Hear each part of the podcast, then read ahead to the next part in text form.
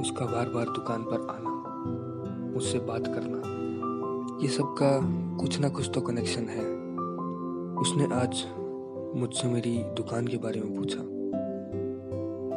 मैंने बता दिया, वो मेरी बातों को इतना शांति से, इतना गौर से सुन रही थी।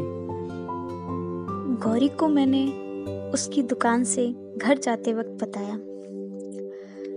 कि मैं अजय को अपना दोस्त बनाना चाहती हूँ। गौरी ने मेरी तरफ़ देखा और कहा, दोस्त या उससे ज़्यादा?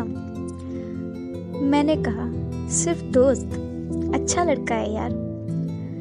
गौरी ने कहा तो तू उसकी दुकान पर ही जाकर बैठ जा, इतना अच्छा है तो।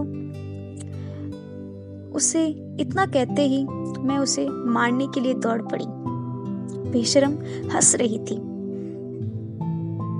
उसे दस दिन हो गए हैं। वो हमारी दुकान पर आती जाती रहती है। क्या मैं उसे दोस्त बना लूँ? नहीं नहीं। रहने देता हूँ। कल मेरा बर्थडे है। पच्चीस दिसंबर। कल वो आएगी तो उसे चॉकलेट दूँगा। उसकी फेवरेट। कल जल्दी हो। बस कल का इंतज़ार है। उस चुलबुले से, मासूम से चेहरे को देखने का इंतज़ार, उसकी हँसी को देखने का इंतज़ार। ये सब बहुत अजीब था।